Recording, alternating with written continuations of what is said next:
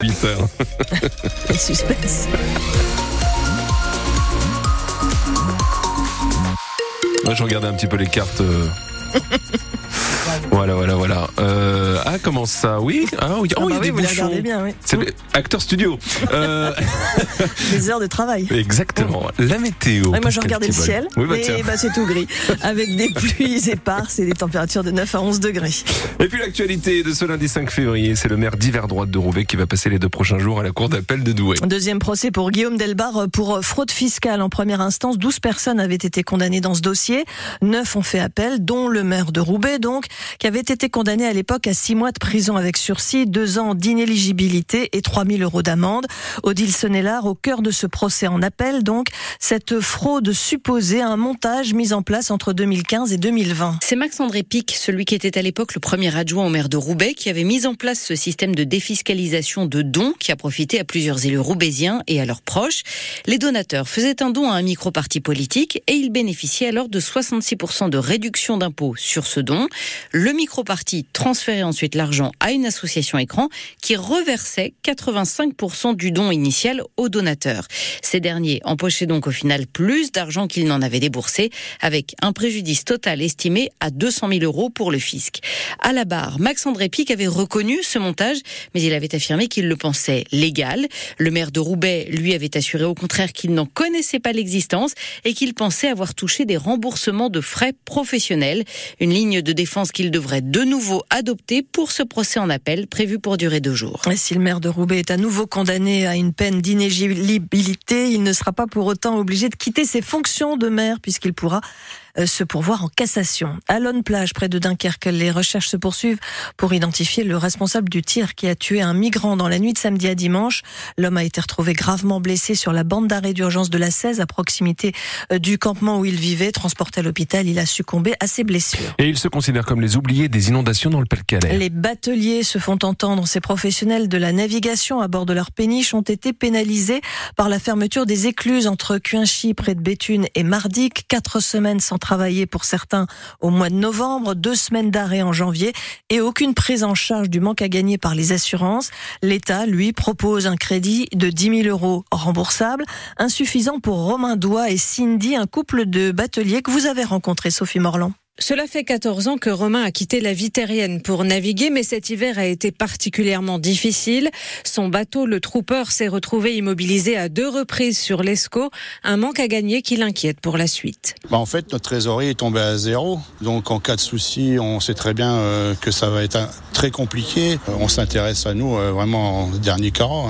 Sa compagne Cindy, salariée du Trooper, redoute de voir le scénario se répéter aux prochaines inondations. Parce que là, ici, ben, pour l'instant, les pompes sont toujours en stand-by sur euh, les écluses, euh, on va dire, extrêmes, donc Coinchy et Mardic. Dès qu'il y aura un mouvement d'intempéries euh, assez prononcé, ils vont remettre ces pompes en route. Ben, nous, on va être bloqués, donc euh, perte encore une fois d'exploitation et qui dit peut-être par la suite perte de clientèle euh, au niveau des marchés de frais de coût. Une clientèle qui s'est déjà réorganisée dès cet hiver. C'est ce qui s'est passé euh, par rapport au port de Dunkerque. Ils ont dû se ravitailler autrement par euh, la voie ferroviaire et puis le transport euh, routier, alors qu'on dit que la voie fluviale est quand même plus économique et plus saine et plus écologique. Les bateliers qui citent les exemples belges et néerlandais ont du mal à comprendre pourquoi l'État ne donne pas un grand coup d'accélérateur au soutien de ce mode de transport. Les bateliers soutenus par Karima Deli, l'élue écologiste, conseillère régionale des Hauts-de-France, députée européenne, présidente de la commission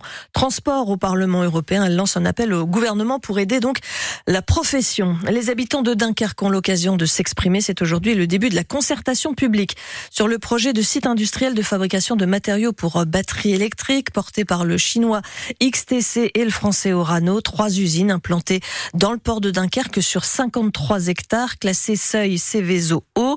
Cette concertation commence donc aujourd'hui en ligne, donc sur Internet. Des réunions publiques sont également prévues, par exemple demain à Gravelines. Les premières promesses faites aux agriculteurs par le gouvernement sont tenues. Deux décrets viennent de paraître au journal officiel.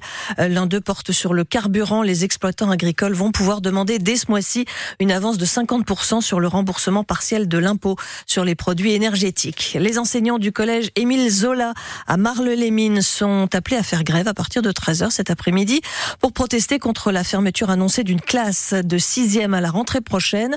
Les enseignants craignent des suppressions de postes en anglais et en sport. Ce mouvement collège mort est soutenu par les parents de la FCPE et par les, des élus de Marle-les-Mines. Et Marc-Antoine Olivier décroche son ticket pour les JO de Paris dans moins de six mois. Le nageur de Denain a terminé deuxième hier du 10 km au championnat du monde de natation en eau vive, une médaille d'argent qui lui ouvre donc les portes des JO. Il revient de loin puisque l'été dernier, le nordiste avait été privé de compétition par la fédération pour son comportement, ses propos virulents contre l'encadrement. Marc-Antoine Olivier avait remporté la médaille de bronze à Rio, c'était en 2016. Il a montré qu'il allait aussi falloir compter sur lui cet été à Paris lors des Jeux. À 34 ans, Teddy Riner remporte pour la huitième fois de sa carrière le Grand Slam de Paris, considéré comme le plus grand tournoi de judo du monde. Il reprenait ce week-end la compétition en individuel après neuf mois d'absence. Vous avez pu suivre la grande course hier après-midi. L'Enduropal du Touquet a encore fait le plein de spectateurs pour cette édition, toujours spectaculaire, mais pas beaucoup de suspense cette année en l'absence de Milko Potisek blessé. C'est le Britannique euh, Todd Kellett qui remporte l'épreuve pour la deuxième année consécutive. Il devance le pilote belge Cyril Genot de 2 minutes 14. Le pilote Honda blessé au genou et qui a du mal à se contenter de cette deuxième place. Déçu naturellement, je savais que je devais être à 100% pour, euh, pour espérer une victoire ici. Euh, on a essayé de travailler pour, pour revenir au niveau le, plus proche de mon meilleur niveau. C'est comme ça, on ne peut rien y faire. J'ai tout donné je n'ai pas vraiment de, regrets car euh, c'était assez compliqué. Et puis euh, j'ai essayé de remonter, j'ai chuté une fois assez lourdement et puis euh, je souffrais quand même de mon poignet. mais c'est comme ça, pas d'excuses. Todd était très fort, donc félicitations à lui. Et puis suite aux prochaines aventures, une opération mercredi et puis beaucoup de travail pour essayer de revenir au niveau où j'étais, mais on va tout faire pour revenir au plus fort. Cyril Genot, donc deuxième de 7 ans du repas. Et si vous avez raté la course hier, retour dans 10 minutes sur les grands moments. Le LOSC est quatrième au classement du championnat de Ligue 1 de football ce matin à un point seulement du troisième Brest. Hier, les Lillois ont remporté leur match contre Clermont 4-0 avec notamment un doublé de Jonathan David, son quatorzième depuis 2020. Une semaine importante attend le LOSC avec un match de Coupe de France à Lyon après-demain et puis un face-à-face -face avec le PSG. Ça, ce sera samedi prochain en championnat. them.